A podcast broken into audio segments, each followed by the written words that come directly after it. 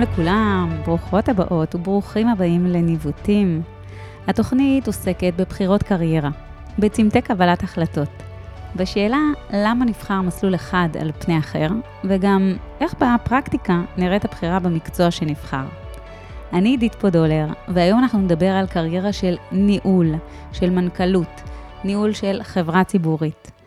הזמנתי היום לתוכנית את גיל רושינק, שבשנה האחרונה הוא יושב ראש פעיל של אלקטרה נדל"ן, חברה שנסחרת בבורסה הישראלית. קודם לכן, הוא כיהן במשך שבע שנים כמנכ"ל של החברה, ומונה לתפקיד הזה בגיל 37 בלבד. מה, ש... מה שמעניין במסלול של גיל, שהוא החל בחברה בתפקיד יחסית זוטר, ב-2006 הוא התחיל כאנליסט, ומשם עשה את כל הדרך עד לניהול החברה. אחרי שגיל השתחרר מהשירות הצבאי כחובל בחיל הים, הוא למד משפטים ומנהל עסקים בבינתחומי, וגם הוסמך כעורך דין. וגם היום, למרות הלו"ז הסופר סופר עמוס שלו, הוא מוצא זמן להעביר הרצאות וקורסים על נדל"ן, על מימון, והוא עושה את זה בעיקר בפלטפורמות אקדמיות. נדיר למצוא את גיל על יבשה, כי רוב הזמן הוא פשוט נמצא במטוסים, ואני ממש ממש שמחה שהוא הסכים לבוא ולהתארח בתוכנית. ברוך הבא, גיל רושינק. אהלן, אהלן. היי, מה שלומך? בסדר, עידית, מה שלומך? מעולה. אני הכרתי אותך בזמן הלימודים לתואר השני שלי במנהל עסקים בבינתחומי. אתה העברת לנו קורס במימון נדל"ן, ובאת ואמרת לנו ככה, תראו, הנה כל המצגות, הנה כל החומר, אני מבטיח לכם, אני אעביר לכם את הכל. אבל בואו קודם כל נדבר על התכלס. נבין איך הדברים באמת עובדים, ומשם נתקדם. ובאמת, כך היה, היה לך חשוב ש... שממש נבין את המטריה, אה, היה לך חשוב שנדע, ו... ולא סתם לסמן איזה וי על הקורס שאתה מעביר. ואני זוכרת שבהקשר הזה היו לי שתי מחשבות. אחת, היכולת שלך להפריד בשברירי שניות בין עיקר לטפל, כמו שמפרידים את החלמון מהחלבון בביצה, כזה. אה, והשני, להיות בתוך המסגרת הזו, בתוך מסגרת אקדמית, אבל לעשות את הדברים בדרך שלך. וזו נראית לי נקודת מוצא טובה להתחיל איתה כדי להתחקות קצת אחרי הדרך המקצועית שלך, ובשאיפה ללמוד ממנה. בשנה האחרונה אתה לא בתפקיד של אה, מנכ"ל, אתה בתפקיד של יושב ראש, אבל בשיחה הזו אנחנו כן נשים זרקור על אה, תקופת המנכ"לות שלך, אה, ולפני זה תספר לנו קצת על אלקטרה נדל"ן, מה היא עושה. אוקיי, okay, אז קודם כל זה באמת, אני אגיד, אפילו אתחיל ואומר שלפני איזה שבוע הבן שלי שאל אותי, הבן שלי בן 13 עוד מעט, יואבי, והוא שאל אותי, מה הופך מנהל למנהל טוב? ואני זוכר פשוט את התשובה שלי שהייתה מאוד קצרה, היכולת להפריד בין עיקר לטפל. אוי, אז הבחנה טובה. וזה קפץ לי, כי אני חושב שאחד התכונות של מנכ"לים או מנהלים טובים, אה, זה קודם כל היכולת באמת להפריד את העיקר מהטפל, או כמו שהגדרת את זה עם הביצה, ולעשות את זה מהר, כי יש לנו כבני אדם, אני חושב, תכונה אה, להתעסק בטפל. אה, וזה קורה להרבה.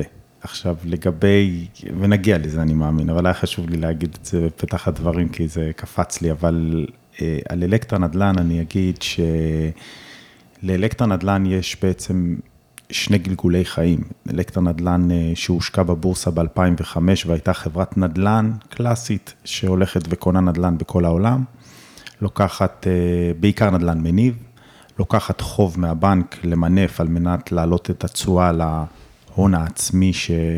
של העסקה. ו... והחברה הזאת היא פגשה את המשבר של 2008, כמו הרבה חברות שהיו ממונפות. בעצם החברה מ-2008 עד 2015 שאני מוניתי הייתה עסוקה במטרה אחת מרכזית, להחזיר את החובות שהיא לקחה על מנת לרכוש את הנדל"ן שלה.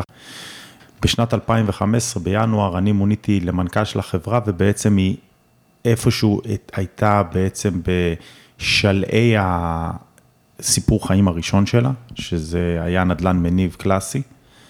בשנת 2016 החברה לראשונה בעצם משנה את המודל העסקי שלה למודל עסקי אחר לגמרי, ולשמחתי או למזלי, אני תמיד אומר שמזל זה אחד מהדברים החשובים בהצלחה של אה, חברה או מנהל.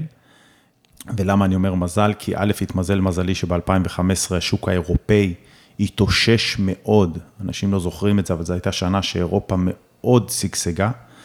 אה, שוק הנדל"ן פרח, הרבה מאוד הון עצמי נכנס לתוך, ה, לתוך מדינות אה, מערב ואירופה, והצלחנו למכור את, כמעט את מרבית הנכסים שנשארו לחברה. במקביל, אלקו, שזו חברת האם שלנו, אה, מכרה לסטארווד בעסקת ענק של כמעט שני מיליארד דולר, את 22 אלף הדירות לשכירות שהיה לה בארצות הברית. ולמה אני אומר למזלי?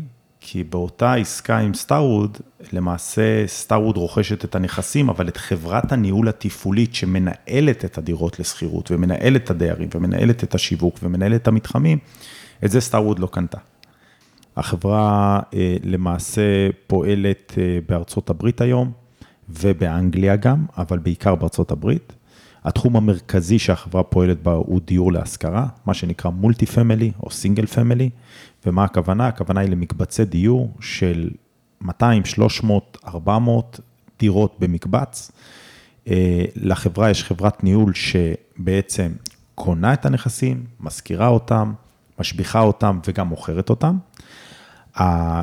היוניקיות או המודל העסקי המיוחד של אלקטרה נדל"ן, בניגוד לחברות נדל"ן אחרות שנסחרות בבורסה, אה, לא לטוב או לרע, אלא בניגוד למודל הרגיל, הוא מודל של private equity. הוא מודל בעצם שבו ההון, הכסף לעסקאות מגויס מגופים מוסדיים ומפרטיים כשירים, אה, ומעשה אנחנו מקימים שותפות.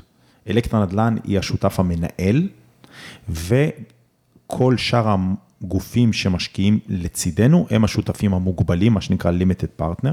אז אתה אה, כבר 16 שנים אה, נדמה לי, באלקטרה נדל"ן, לפני זה היית שבע שנים, היית, היית חובל. בתקופה כזו של היום, שאנשים מחליפים עבודה כל שנתיים, שלוש, חמש, אנשים מחליפים קריירות, אתה, אתה קצת יוצא דופן.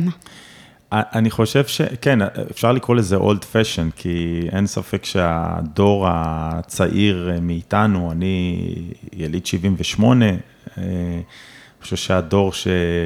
של האחים הצעירים שלי, הוא באמת, אה, אה, הוא רואה את החיים בצורה, נקרא לזה אולי יותר דינמית, או, או הדרך להתקדם היא דרך החלפת עבודות, ודרך אגב, יכול להיות שהם צודקים, יכול להיות שבאמת בן אדם מתקדם בזה שהוא אה, מדלג בין עבודה לעבודה ומחליף תפקידים. אין ספק, דרך אגב, שעולם ההייטק, בניגוד לעולם הלואו-טק של הנדל"ן, בלואו-טק, ואני כל הזמן מסביר את זה, בשביל לבנות את הבניין צריך להגיש את היתר הבנייה, צריך לקבל את האישורים, ובסוף צריך לעלות על הקרקע ולבנות, וזה לוקח זמן, כי אי אפשר לעשות זה מאפס. בעולם ההייטק, אה, אחי הקטן שהוא מתכנת, הוא יכול לכתוב קוד, ובעשר דקות הוא יכול להגיע מנקודה X לנקודה Y, שבעולם הלואו-טק צריך לקחת שלוש שנים כדי להגיע אליה.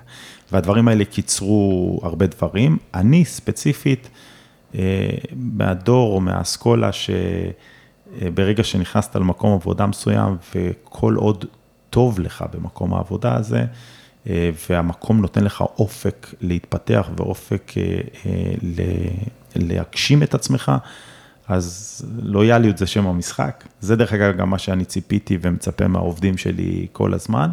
ובתנאי שמקום העבודה באמת יכול להראות לעובד אופק. אה, ואכן, אני בשנה הרביעית של לימודי המשפטים שלי, אה, הגעתי לאלקטרה נדל"ן, אה, לרעיון עבודה, ואני זוכר שגם בדיוק עשיתי, העברתי איזה יאכטה מאיטליה לברצלונה. אה, לאיזה מישהו. היית סקיפר גם. כן, והעברתי יאכטה והייתי שזוף כולי אה, מההפלגה, וכשהגעתי לראיון אצל המנכ"ל, אז הוא קצת נלחץ, כי הוא אמר לי, תשמע, פה זה יושבים בפלוריסנטים, לא יושבים בחוץ. בחוף הים. בחוף הים. אה, אבל באמת, אני חושב שהקריירה הארוכה הזאת, היא נותנת לי לפחות פרספקטיבה ניהולית. אה, על אף שזו אותה חברה, עשיתי בה כל כך הרבה תפקידים, שנתנו לי הרבה מאוד פרס, פרספקטיבה על ניהול. אתה גדלת בעומר בדרום, מסביב לשולחן. על מה דיברו שהשפיע עליך? אני גדלתי בעומר, וגדלתי לזוג הורים שכירים. אה, שאבי היה מהנדס אה, כימיה, ואימי הייתה מורה. ואני חייב להגיד שהפן היזמי לא היה בבית. אני כן אגיד שני דברים אה, חשובים.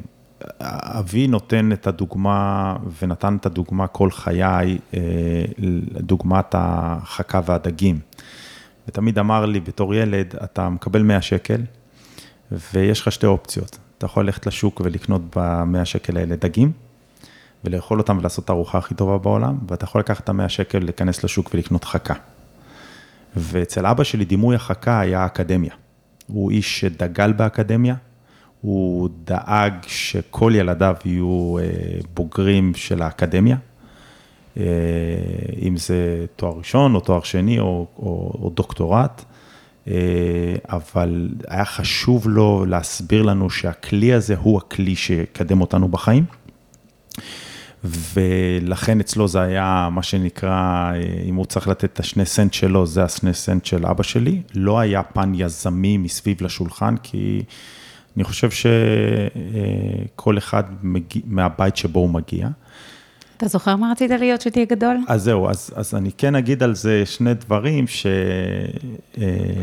אה, מצחיק, כי אני פגשתי את אשתי בגיל 19, ודווקא אבא שלה, שהוא עצמאי והוא עורך דין אה, עד היום, הוא זה שהחדיר בי את הפן היזמי. אה, והכרתי אותו בגיל 19, אז, אז זה בעצם בתחילת חיי, הבוגרים נקרא לזה, ואני מכיר אותו כמו שאני מכיר את עצמי, אה, וממנו למדתי הרבה מאוד על, על יזמות ועל עיסוק בכסף, או היכולת אה, ללכת ולנהל. אבל אני כן חייב להגיד לך שהמקום שבו גדלתי, עומר, היה מקום מאוד, שפיתח מאוד תחרות. אה, אני בטוח שזה תלוי בשכבה שבה גדלת ובילדים שיש בשכבה, אבל אני כן יכול להגיד לך שראש אה, מועצת עומר, פיני בדה, שעד היום לדעתי הוא ראש המועצה. נדמה לי שכן. אה, אני זוכר אותו מדבר איתנו כנערים, ומבחינתו המטרה היא להתגייס לקורס טיס או לקורס חובלים, זה שתי האופציות שיש לך, או אם אתה רוצה אולי סיירת מטכ"ל, זה היה מה שנקרא ה-second options. ו, והוא עודד אותנו, אה, אני אפילו לא יודע אם הוא זוכר את זה, אבל ברמת שיחות של לכו לקרבי, אה, לכו תשרתו את המדינה. דרך אגב, הבן שלו לדעתי מפקד טייסת היום, אה, או שהורדתי אותו בדרגה, אבל אני פשוט זוכר את, את הבן שלו, ו, ואני חייב להגיד שהדבר הזה, זה חינוך מבית, והדבר הזה גרם לנו כשכבה, להיות מאוד תחרותיים. ואכן במחזור שלי הרבה מאוד התגייסו לקורס טיס, הרבה מאוד לסיירות. אה, אני חושב שאנחנו מחזור עם, באמת עם המון לוחמים. אה, אני התגייסתי לקורס חובלים וזה היה מצחיק, כי הים הכי קרוב שהיה זה היה גם ירוחם, אבל, אבל התגייסתי לקורס חובלים כי לא הצלחתי להתגייס לקורס טיס, וזה כאילו היה fallback position. לשמחתי זה הדבר הכי טוב שעשיתי, כי אני חושב שקורס חובלים, הוא עיצב אותי בצורה הכי טובה שאפשר לעצב ילד. אה, הוא הוציא בי המון מהתחרותיות שכנראה הייתה כלואה בי, אה, וזה מצחיק, כי בתור ילד לא הייתי ילד תחרותי. אני זוכר את עצמי כילד, אה, בסדר, מקובל, מעניין. אבל בלימודים הייתי מאוד בינוני. לא הייתי הגאון של הכיתה. אה, וגם לא היה לי שאיפה להיות הגאון של הכיתה. אני הגעתי לקורס חובלים, ואני זוכר את מפקד בית ספר לחובלים, אה, אומר לנו ב, ביום הראשון שלנו על מגרש המסדרים, אני חושב שעמדנו שם בערך 100 איש, אה, פחות או יותר, לא זוכר את המספר המדויק, אבל אני כן זוכר אותו אומר, תסתכלו ימינה ושמאלה, בעוד שנתיים פה, יעמדו 25 איש, אחד לארבע. ואכן המון נושרים, אבל גם המון מודחים. ואני זוכר שהמשפט הזה הוציא ממני אה, משהו שם, ושאמרתי לעצמי, אני חייב לעמוד פה, בשביל להוכיח לעצמי. וזה, וזה קורס נורא מתיש, במיוחד שאתה לא מגיע עם רקע ימי, והשלב הראשון של הקורס הוא ימאות. ואני זוכר את החבר'ה מצופי ים אה, תל אביב ויפו, ככה אה, מרטיבים את האצבע, מרימים אותה ואומרים, הרוח מגיעה משם. ואני כזה שואל את עצמי, איך אתם יודעים שהרוח מגיעה משם? כי אני הרטבתי את האצבע וכל מה שיש לי זה אצבע רטובה. כאילו, אני לא מצליח להבין מה, איך מכאן מגיע. לימים, דרך אגב, אני באמת הדרכתי בדרך הים והייתי סקיפר. אז הבנתי איך הרוח זזה, אבל זה גם הבנתי בשירות, אבל זה באמת הוציא ממני משהו נורא תחרותי, שליווה אותי ומלווה אותי עד היום. בגיל 28, אחרי הלימודים, אתה אה, מגיע לאלקטרה נדל"ן בתפקיד של אנליסט, ואני רוצה לשאול אם הייתה לך מחשבה אה, שהיא ארוכת טווח, שאתה בונה לעצמך ככה מפה ויודע לאן אתה הולך, או שזה איזו התגלגלות ואתה אומר, יאללה, מקום טוב להתחיל ממנו. אז א', זו שאלה מצוינת, אני אשתף אותך ב... בתור ילד בגיל 25, 26, אה, השתחררתי מהצבא, אה, אחרי תקופה של שבע שנים, ואמרתי שאני צריך ללמוד, הייתי בטוח שאני הולך ללמוד הנדסה. אה, חשבתי שאני אחכה, מה שנקרא, את מסלול חייו של אבי, גם האוריינטציה ההנדסית הייתה בליבי, אני מאוד אוהב מתמטיקה. ודווקא אני כל הזמן אומר את זה לאנשים, תשימו לב למשפטים, תשימו לב לאנשים שאתם פוגשים בדרך, לא, בואו לא ניכנס לפן הרוחני של האירוע הזה, אבל אנשים שנקלעים לחייך ואומרים לך איזשהו משהו, ואתה ממש, אם מסתכל אה, ב... בפרספקטיבה אחורה, אתה יכול לראות איזשהו מסלול חיים של בן אדם, ואיפה הוא לקח את הימינה ואיפה הוא לקח את השמאלה. על זה בדיוק התוכנית. ובדיוק. על הצומת. ו, וקודם כל, אני, אני קצת יפריח פה את כל התיאוריות ויגיד שיש פה כנראה גם הרבה מזל. או שמישהו אחר יגיד לא, זה, אתה, זה הבחירה שבחרת, אבל דווקא אני כן זוכר את האנשים, ואני זוכר שהיה לי מילואימניק, באחד התפקידים האחרונים שלי אה, הייתי סגן מפקד בית ספר לפיקוד בחיל הים, ובמסגרת זה גם בתור סגן מפקד הבית ספר, היה לי את החניכים שלי בבית ספר אה, לקצינים, אבל, אה, אבל גם הייתי אמון על המילואימניקים. והיה איזה מילואימניק שהגיע אליי, והוא היה, עשה מסלול כמו שלי בצבא, והוא היה עורך דין. אה, ודרך אגב, היופי באנשים האלה שנותנים לך את המשפטים, זה שחלקם הגדול הם נותנים ונעלמים. זאת אומרת, אני לדוגמה לא יודע איפה הוא היום. אה, אבל, אה, ויש לי עוד כמה כאלה. אבל אני זוכר אותו, יושב אצלי במשרד בבית ספר, ואומר לי, מה אתה הולך לעשות? אמרתי, אני הולך להשתחרר, אני בטח אלמד בטכניון. הוא אמר לי, תקשיב, אתה נראה לי שדווקא בן אדם עם אוריינטציה ניהולית מאוד גבוהה, וללכת אה, ללמוד הנדסה, זאת תהיה טעות מצידך, משום שייקח לך הרבה מאוד זמן להגיע לתפקיד ניהולי הנדסי, ולעומת זאת אני מציע לך ללכת ללמוד משפטים.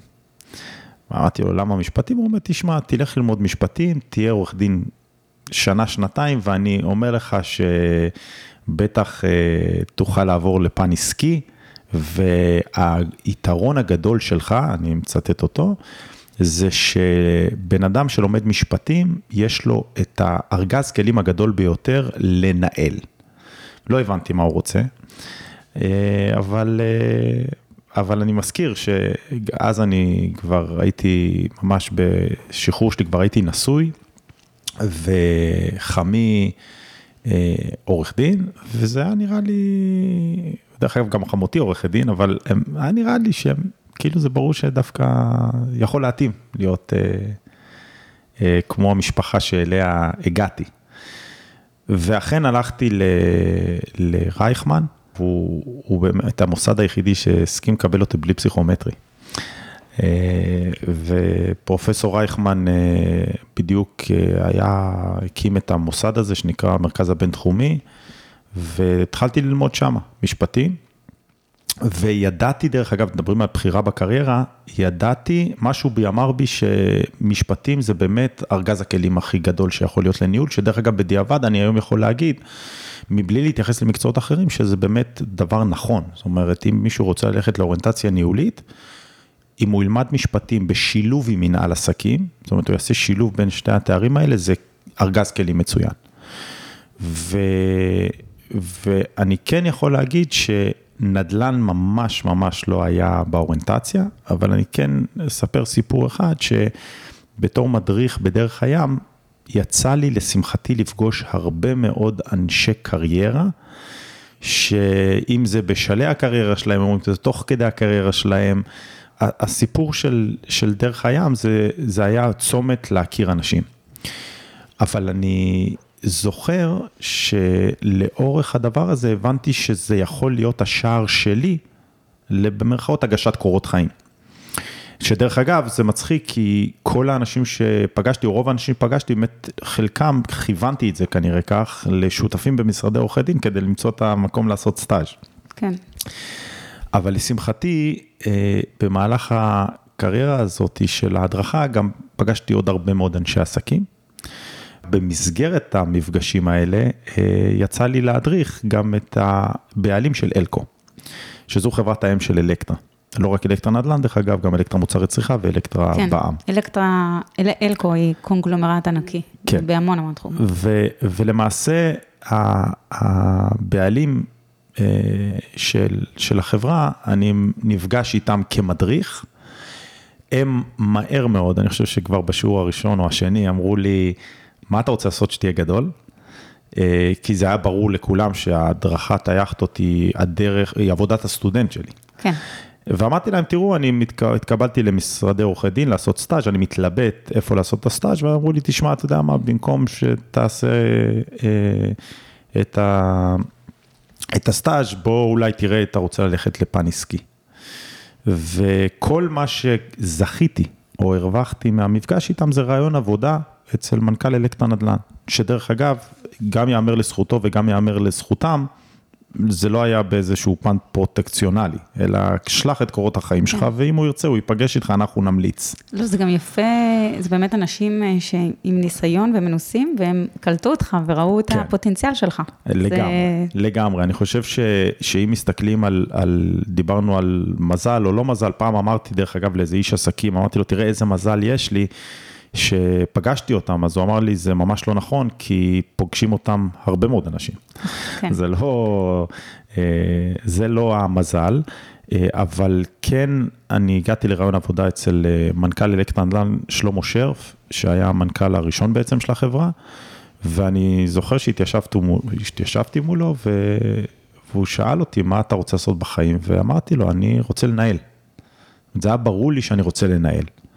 ואני אפילו זוכר אותו אומר לי, שלא תרוץ לך הדרך, כי הייתי ילד בן 27. כן, יושב, להגיד את זה למנכ"ל. יושב מול בן אדם בן 60, שממנכ"ל כבר 16 שנה חברה, ואתה אומר לו, אני רוצה להחליף אותך. אז, אז בסדר. זה, אבל... זה באמת, אתה הדור השני שהחליף אותו. כן. אחריו הגיע שי, ואז אתה. נכון, וגם פה, אם את מסתכלת או מחשבת את uh, משך החיים שמנכ"ל צריך להיות, אז בוא נגיד ש...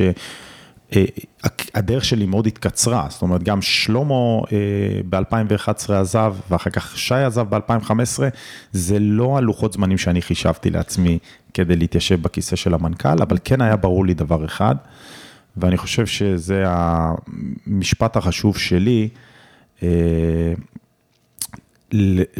לפחות שביקשת ממני לבוא ולהתראיין, ואני זוכר את המפגש שלנו כמרצה וסטודנטית, שמאוד התרשמתי ביכולת שלך לנתח דברים ולראות סיטואציות שדיברנו עליהן, והסיבה היא כי יש משהו שאני לפחות פיתחתי לעצמי, שהוא איזשהו מודל להצלחה בקריירה. אז זה הזמן לדבר על משולש ההצלחה. כן, וזה משהו שלא שאני עכשיו יוצא עם ספרים ואכתוב ויעשה על זה קריירה של הרצאות, אין אבל... לדעת, אין לדעת. אבל אני חושב ש...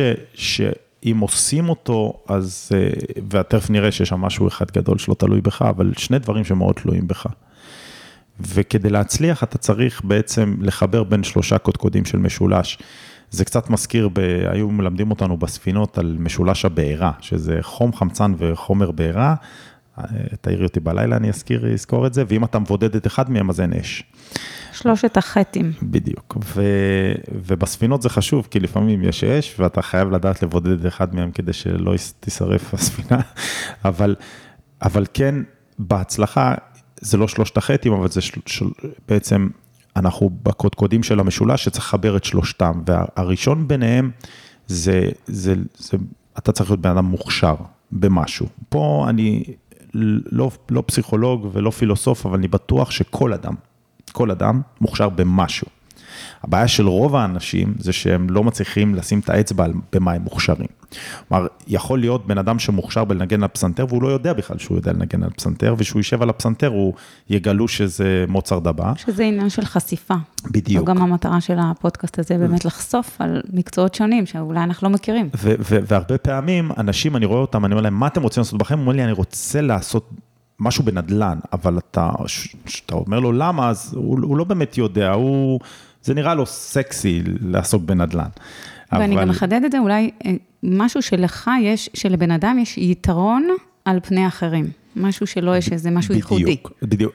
הסיפור של להיות מוכשר, הכוונה היא שמי שעוסק במה שהוא מוכשר בו, סביר להניח שיהיה לו יתרון יחסי על אחרים. דרך אגב, יכול להיות שיהיו לו עוד, עוד אנשים, זאת אומרת, אם תיקחו שחקן טניס, אז אותם אלה שיושבים בעשירייה הראשונה, אז יש עשרה כאלה, הם כל הזמן, דרך אגב, גם בדרך כלל מתחלפים בין המקום הראשון לשני לשלישי, אבל הם מוכשרים בלשחק בטניס. אני כן אגיד משהו מעודד. יש סיכוי טוב שהם מוכשרים בעוד הרבה דברים אחרים. זאת אומרת, זה לאו דווקא עכשיו אני בא ואומר למישהו, לך ותהיה, אה, תחפש במה אתה מוכשר. ניסוי וטהייה, בינינו אי אפשר לדעת. יכול להיות שאם הייתי עורך דין, הייתי עורך דין הכי טוב בעולם או הכי גרוע בעולם.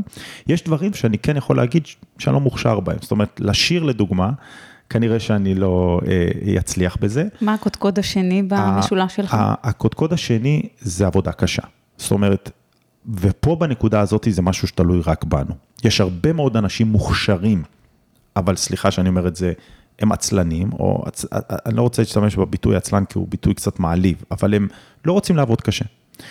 ואז זה קצת מתפספס, כי הקודקודים לא משלימים. של, יש... או שלהיות באזור נוחות ולא לצאת מאזור הנוחות. נכון, ויש דרך אגב אנשים שעובדים מאוד מאוד קשה, אבל במשהו שהם לא מוכשרים בו. ואז אתה צריך לבוא ולהגיד, תשמע, זה לא עובד. אתה עכשיו רוצה, בן אדם רוצה להיות שחקן טניס, והוא באמת עובד כל יום על המגרש, ו-16 שעות משחק. אבל הוא לא, הוא, יש לו שתי ידיים שמאליות, הוא לא מצליח להכות במחבט, אז צריך להגיד לו, תקשיב, לך תחפש משהו אחר שאתה מוכשר בו, חבל לבזבז את האנרגיה. ולהפך, יש את הילד הזה שאומרים, הוא השחקן טניס הבא של מדינת ישראל, אבל הוא לא רוצה להשקיע בזה. אבל אני חושב שיש שילוב בין, ה, אה, ברגע שמצאת במה אתה טוב, אתה גם תהנה מזה, וסביר להניח שגם תרצה לראות. לרתום את עצמך לצורך העבודה הקשה. זו נקודת ההשקה בין התשוקה, בין מה שאתה אוהב, לבין מה שאתה טוב בו, לבין היכולות. נכון. זה ה... זו נכון. השאיפה. ואני חושב שמי שישמע את הפודקאסט הזה או שומע אותו, ינסה להבין בעצמו, רגע, מה אני עושה היום? אז א', האם אני מוכשר במה שאני עושה? וב', האם אני באמת עובד קשה? ואחד הדברים שאני חושב זה ש... בהחלט צריך גם לאהוב את מה שאתה עושה. וללכת ולעבוד קשה באיזה משהו, אבל אתה לא אוהב את מה שאתה עושה, זה חבל, כי אתה מבזבז את זמנך, אבל, אבל שוב, זה... אני, אני גם יכול להבין שמישהו יכול להגיד, שמע, בסוף אני צריך להביא... פרנסה. פרנסה ואוכל הביתה, אז מה זה, אתה מבלבל לי את המוח עכשיו על מוכשרות או לא מוכשרות, אני צריך לעבוד קשה. אבל בוא נגיד שאם אתה באמת רוצה להצליח ולהגיע ל... למשהו שהוא הצלחה, וגם פה אני חייב להגיד, אני עם הזמן, אה, בגיל 44 למדתי שני דברים, אחד, להיות פחות שיפוטי, זאת אומרת, זה שיש לי איזושהי אג'נדה או איזה מסלול חיים או איזו אידיאולוגיה מסוימת, היא לא מתאימה לכל אחד. זו בחירה, כמו שאמרת, בן אדם יכול להחליט שהוא רוצה להיות באיזשהו אזור נוחות, לא רוצה לצאת ממנו, זה בסדר. ולמה אני אומר את זה? כי שימי לב, אני מדבר על איזשהו משולש הצלחה. הגדרה, וזה כן למדתי, שההגדרה להצלחה היא מאוד סובייקטיבית. נכון. יש בן אדם שיסתכל עליי ויגיד, אני לא חושב שאתה הצלחת, אתה אמנם קורע את התחת ומרוויח ו- ומנהל הרבה מאוד כסף והכל, אבל זה מבחינתי לא הצלחה. תראה, ו- כשהיית מנכ"ל, היית שבע שנים מנכ"ל, והמניה צמחה באיזה 1,300-1,400 אחוז, אה, במונחים לפחות של שוק ההון, אני חושבת שזו הצלחה. כן. אה, קשה להתווכח עם מספרים. כן, אז כן. עכשיו, אני כן אשלים את המשולש, ואני חוזר ואומר שעם שני קודקודים של המשולש, אחד זה הכישרון שאתה חייב שיהיה לך, והשני זה העבודה הקשה, ופה אין קיצורי דרך. הרבה פעמים יש לי ויכוחים עם אנשים לגבי קיצורי דרך. אני ראיתי את הזריחה מהמשרדים של משרדי אלקטרה נדל"ן לא פעם ולא פעמיים בחיי. אוקיי? יותר מפעמיים בחיי ראיתי את הזריחה. שזה אומר שלא הלכת הביתה, או זה אומר נכון. שקמת מוקדם? לא, זה אומר שלא הלכתי הביתה. זה אומר שעבדתי יותר מ-24 שעות. ואני זוכר שהגעתי לאלקטרה נדל"ן, לרעיון עבודה אצל שלמה, והוא קיבל אותי לעבודה. אני ידעתי דבר אחד, שאני הולך לעבוד 24/7, ליטרלי. כלומר, מגיע למשרד ראשון והולך אחרון. וזה לא משנה מתי זה יהיה. בתקופה הזו גם אתה, אתה נשוי, אתה מקים משפחה. נכון, זה- בתקופה זה- הזאת, דרך אגב, נוגה נולדה, ופה אין ספק שההחלטה ללכת למסלול קריירה כזה, במיוחד לנהל חברה ציבורית, או הדרך לדבר הזה, היא קבלת החלטה משותפת של הרבה מאוד הקרבה, אה, אבל אני יכול להגיד לך משהו, למרות הטיסות, ולמרות העבודה הקשה, ולמרות שבאמת הייתי גם מתחבר בלילות, אפשר לנהל את זה. אני דאגתי להיות נוכח. גם אם לא נוכח פיזית, זה נוכח, זה להרים טלפון ולהיות נוכח, זה שמספרים לך מה קורה בבית, זה להבין. אני מכיר הרבה אנשים שחוזרים בחמש הביתה, והם לא נוכחים. אתה, אז בעצם אתה מקבל תמיכה מלאה על זה שאתה הולך להיות all in במשחק הזה, ולתת את כולך. לגמרי, לגמרי, ולכן אני תמיד אומר שהצלחה של אדם, ככל והוא אה, בזוגיות, ככל שהוא במשפחה, היא הצלחה של המשפחה כולה. היא לא רק של אותו בן אדם, זה חייב להיות תמיכה מלאה של הדבר הזה. ושוב, אני רק רוצה להגיד, לא, אה, לי זה נראה מצחיק כשאני אומר את זה, ראיתי זריחות. אני באתי מתפקיד בתור לוחם בשייטת שלוש, שאתה לא ער 24 שעות, אתה ער 72 שעות. זאת אומרת, כשאני זוכר, כשהגעתי לאלקטרה נדל"ן ונשארתי פעם אחת עד נגיד 10 בלילה, כולם הלכו יחסית מוקדם, אה, לי זה היה טבעי להישאר עד 10 בלילה. אני באתי מיחידה שלא הולכים לישון בה. שייטת 3 היא, היא יחידת ספינות הקרב של חיל הים שהצליחה להמציא יותר מ-24 שעות ביממה. כן. ועד היום הם ככה. עכשיו, חברי הטוב בן המחזור שלי, שהיום הוא אה, אלוף משנה בצבא, אם אני אגיד לו שאני קורע את התחת, הוא יצחק עליי. הוא כאילו יגיד לי, על מה אתה מדבר? אני, אני מח"ט בצבא, אני בקושי רואה את הבית שלי פעם בחודשיים. אז, ולכן הכל זה פרספקטיבה. והכל יחסי. בדיוק, ולכן אני אומר, בוא רק נשים את הדברים בפרופורציות. זה שראיתי, אה, היו תקופות שגם היו דוחות כספיים וראיתי את הזריחה מהמשרד, זה עדיין אה, כאין וכאפס אל מול מה שאחותי שהיא כירורגית בהדסה עברה בחיים שלה, אה, או אל מול חבר שלי שהוא מח"ט בצבא ועובר בחיים שלו. אבל, אבל אני כן רוצה להגיד שאחד, דיברנו על עבודה קשה וקר- וקריאת תחת, אה, סליחה על הביטוי, אה, עם זה יש לי ויכוח עם אנשים. אין קיצורי דרך. אני לא מאמין בקיצורי דרך, וזה לא בגלל שאני אולד פשן. אני כן יכול להבין את עולם ההייטק, שאומר לי, ברור שיש קיצורי דרך. אני אכתוב קוד מסוים ואני אגיע מפה לשמה בשמינית מהזמן ובקיצור דרך. זה לא קיצורי דרך, זה פשוט פייס, קצב יותר מהיר, אבל אין קיצורי דרך. נכון, ולכן אני, אני חייב להגיד לכל הצעירים ששומעים אותי פה, זה שאם רוצים להצליח, אין מה לעשות, צריך לעבוד קשה, צריך להיות מוכשרים במה שעושים, אבל צריך לעבוד קשה, זה א', ב'. ועכשיו אני מגיע לדבר השלישי, וקצת התארחתי, אבל זה היה כדי לחדד את הנקודה, ששני הדברים האלה לשעצמם הם אחלה, אבל בסוף אתה צריך עוד משהו אחד קטן. והמשהו האחד הקטן הזה, שהוא גדול מאוד, זה נקרא מזל. עכשיו, מזל זה לא הכוונה כמו בפיס, שאתה מגרד את החישגד או ממלא את המספרים וזוכה בלוטו. זה לא הכוונה למזל. אה, מזל הכוונה היא שיסתדרו לך הכוכבים. יש משפט שלא אני אה, אמרתי אותו, אבל ככל שאני עובד קשה יותר, ככה המזל נדבק אליי.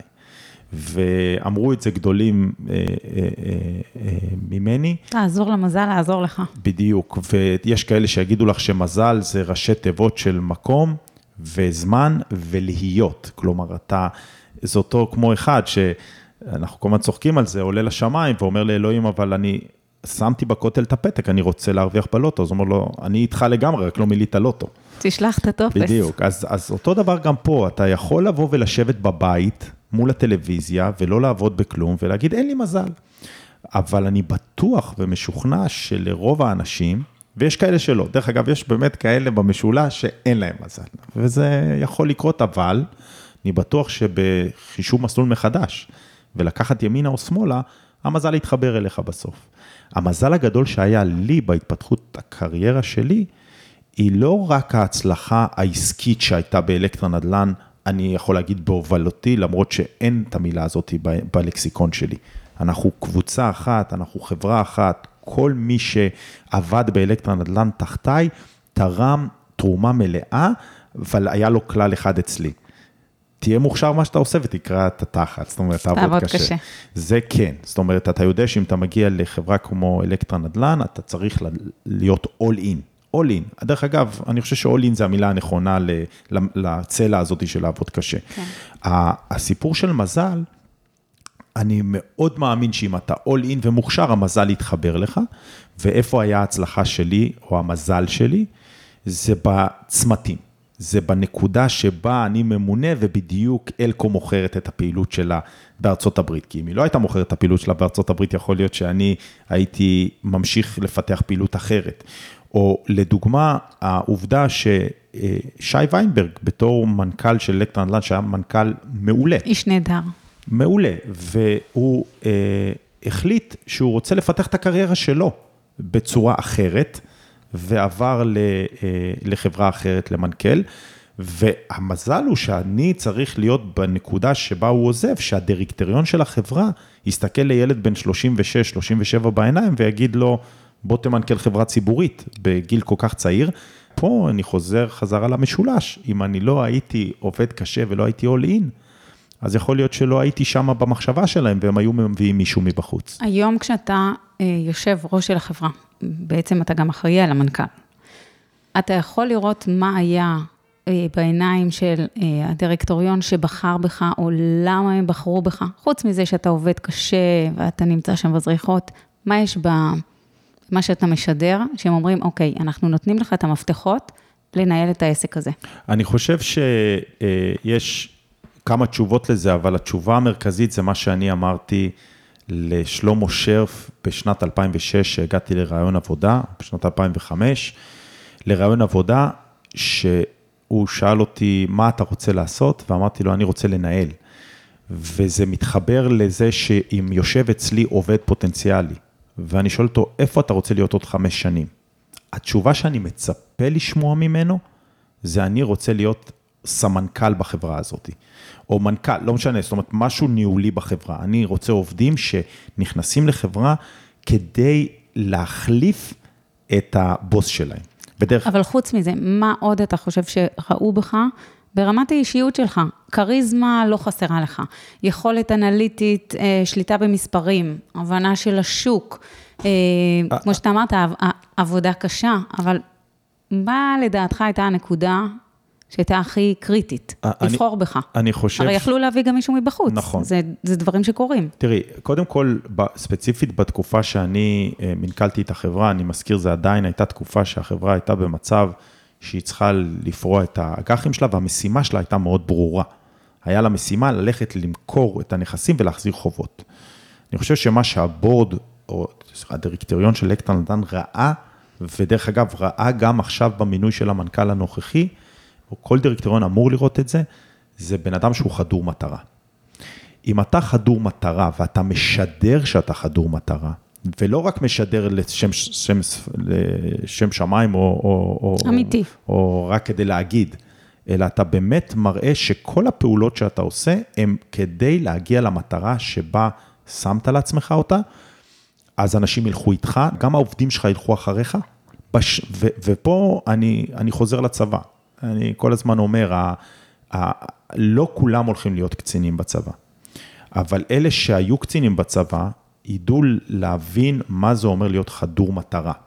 בשנייה שאתה שם לעצמך את המטרה מול העיניים, ואתה אומר, לשם אני רוצה להגיע, אז קודם כל אתה בפוקוס, אתה מתכוון לשם, אבל גם אלה שהולכים אחריך, וגם אלה שמצפים ממך להגיע למטרה, קרי המפקדים שלך או הדירקטוריון, הם ירגישו ביטחון עצמי באותו בן אדם ששם לעצמו את המטרה. כן. ובשנייה שאתה תפקפק במטרה, באותו רגע אתה כנראה תאבד את כולם. כן. אז אתה דיברת על משולש ההצלחה, ואני לוקחת אותך עכשיו למרובע, להסתכל על אה, ארבע זוויות שונות. אה, בתפקידים של ניהול, אה, מדברים על ארבעת הכ"פים. אתה מכיר אותם? כן. מדברים על כיף, כסף, כבוד, כוח. יש משהו בארבעת הכ"פים האלה שהניע אותך, או לחילופין, איפה אתה מוצא את המשמעות הזו, מעבר לרוח התחרותית שלך, שמניעה אותך? פעם קיבלתי, העוזרת האישית שלי קיבלה טלפון מאיזה סטודנט שהיה לי, שרצה להיפגש איתי. והוא לא ידע איך לפנות אפילו אליה, כי מה מטרת הפגישה? וכל המטרה שלו הייתה רק אחת, לשבת לשתות תיק קפה. וכמובן שהתשובה הייתה מיידית, בוודאי, כי אני תמיד זוכר שיש תפקיד שהוא הטייטל, ויש את גיל, שזה הבן אדם, ואני לא עשו אותי בשביל התפקיד. התפקיד זה תפקיד, ויש אותי כבן אדם. ובאתי והוא ישב אצלי במשרד ושתינו קפה, והשאלה הראשונה שלו הייתה, למה הסכמת לפגוש אותי? כאילו, אתה מנכ"ל בחברה ציבורית גדולה, שווה כמה מיליארדים ואין לך זמן, אז איך מצאת את הזמן? ואני זוכר שאמרתי לו, כי יש משהו שלא מניע אותי בניהול, זה לא כוח ולא כבוד. ואלה שני דברים שהם קיימים עם התפקיד. בוודאי שאם אתה מנכ"ל חברה גדולה, אז אנשים, מעצם תפקידך, יש לך כוח וכבוד. ובאמת, אתה יכול, יש לך המון כוח להשפיע. בטח בן אדם שמנהל עשרות אם לא אלפי עובדים, יש לו המון כוח וגם המון אחריות על משפחות שלמות של, של אה, אנשים.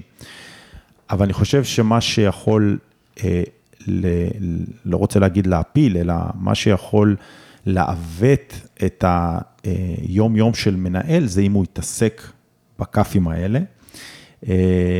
ואני לא חושב, להגיד לך את האמת, אני לא חושב שהתעסקתי ב, ב, באותם ארבע כ"פים להגיד מה שכן. אני כן יודע להגיד שהכיף, נקרא לזה בתפקיד, ב-80% מהזמן הוא לא קיים.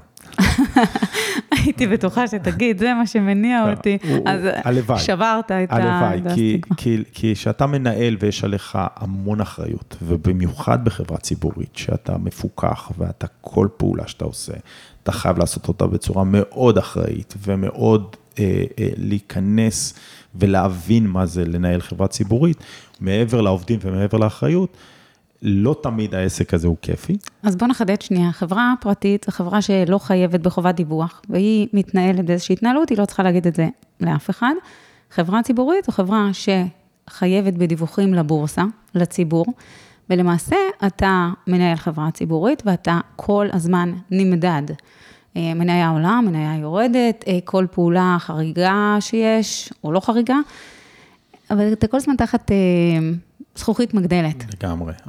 אני חושב, אני חושב, דרך אגב, בנקודה הזאת, שהיתרון הגדול שהיה לי, זה שאני גדלתי ונולדתי בחברה ציבורית. כלומר, כשאני התקבלתי לאלקטר נדל"ן, אפילו בתור אנליסט, אה, זו הייתה חברה ציבורית.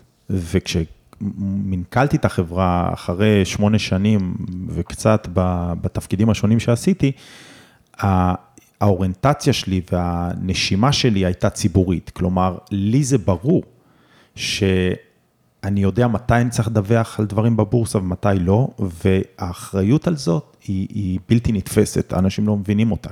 כל הזמן העיניים נשואות אליך, אתה כל הזמן אחראי, לטוב ולרע. אתה גם כל הזמן מדיד. בדיוק. זה אחת הבעיות היותר גדולות, כי נגיד חברה פרטית, אוקיי, אני ממנכ"ל חברה פרטית, כמה היא שווה? אף אחד לא יודע. עד שלא ימכרו אותה, או שיעשו לה הערכת שווי, חברה ציבורית עושים לה הערכת שווי כל דקה, מהשעה 10 בבוקר עד השעה 5, אה, יש עליה הערכת שווי, יודעים מה השווי שלה. והרבה פעמים זה לא נעים שהמניה פתאום יורדת, אה, או שזה כן נעים שהמניה עולה, אתה עם הזמן לומד כלל אחד חשוב, שאתה מנהל חברה לא מניה. ואתה חייב להתעסק בניהול של החברה ובתוצאות שלה, ואם התוצאות שלה טובות, השווי שלה יגיע. אז אם אנחנו מדברים על ניהול, אה, אתה נמצא בסביבה עסקית, אה, אתם נמצאים בשוק הבינלאומי, אתם נמצאים אה, בארצות הברית, אתם מגייסים המון המון כסף, ממוסדיים, שזה בעצם כסף של הציבור. ו, ו, ובסביבה הזו כל הזמן צריך לדעת לנתח את השוק, להבין את המגמות, להיות 100 אה, צעדים קדימה, לקרוא את המפה, לראות שהמתחרים שלך לא מזנבים אחריך ומחבלים לך בתוכניות העסקיות. וזה לחץ עצום. איך אתה מתמודד עם הלחץ הזה? אני, אני חייב להגיד שזה כנראה עניין של אופי. כששואלים אותי את השאלה הזאת, ודרך אגב, השאלה הזאת נשאלת, נשאלה הרבה פעמים, היא גם נשאלה ב, ביום שמוניתי להיות מנכ"ל בגיל יחסית מאוד צעיר באופן יחסי למנכ"לים מקבילים שהיו לי, ושאלו אותי איך אתה מתמודד עם המתח, עם הלחץ, ואני חושב שזה עניין של אופי. כשאני חי את היום-יום, אני בכלל לא חושב על זה. אני רץ עם זה. אני, מה שאני עושה, או הפעולות שאני עושה, אני עושה אותן ביחד עם המנהלים שלי, ביחד עם הדירקטוריון שלי, ואני מאוד אוהב את הסינרגיה הזאת. זאת אומרת, אני מאוד אוהב לעבוד גם עם הדירקטוריון וגם עם המנהלים, ולעבוד ביחד כקבוצה. יש גם מנהלים שהם מאוד סוליסטים ולא רוצים שינחו אותם והם יעשו את הכל לבד, אני ממש לא, אני מאוד אוהב לעשות את הדברים עם אנשים בקבוצה. אני כן אחזור חזרה לשירותי כחובל, ובגיל 22, שאתה בדרגת סגן, אתה נחשף לסיטואציות ניהוליות, פיקודיות, אל מול חיילים שלך, אל מול קצינים קולגות שלך, אל מול מבצעים שאתה עושה, שהם לא באמת הגיוניים ופרופורציונליים לגיל שלך. כלומר, היופי במדינת ישראל, שאני זוכר פעם תרגיל שעשינו עם האמריקאים, המקביל שלי בארצות הברית היה בן 40. זאת אומרת, אתה בגיל 22 מקבל אחריות לא נורמלית, אה, ואתה צריך לבצע. והדבר הזה באיזשהו מקום מחשל אותך, ולשאלתך, אני חושב שזה עניין של אופי. יש אנשים של באמת לא שורדים את המתח או את הלחץ, ויש אנשים שאותם אני מעריך לא פחות, שמבינים שהם לא בנויים לזה, ולכן הם לא הולכים למסלולים האלה. יכול להיות אצלך שאם ייקחו את האלמנט של הלחץ, יצא כל הכיף. על אף שאמרת שהוא ב-80 אחוז לא קיים, אבל יש מצב שאם ייקחו לך את האלמנט הזה, הוא הכרחי בשבילך, בשביל תפקוד יעיל.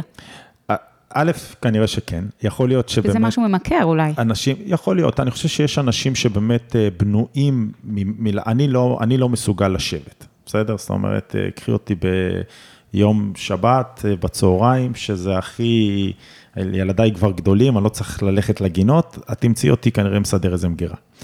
אבל, אבל, אבל אני, אני באמת חושב שכנראה זה עניין של אופי, ולכן אם תסתכלי על מנכ"לים של חברות ציבוריות, כנראה שאם תעשי מה שנקרא קווים לדמותם, את תמצאי, כמו שאת אומרת, אנשים שהלחץ והמתח מוציא מהם משהו טוב.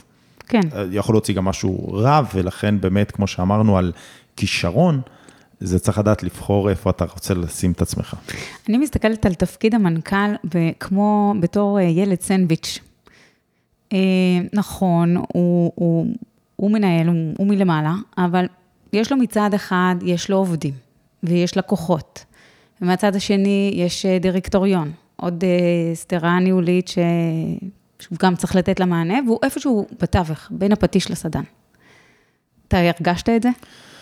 האמת היא שאני חייב להגיד לך שאני בטוח שזה משנה באמת אה, אופיו של הדירקטוריון, או אופיו, או אופיים של העובדים.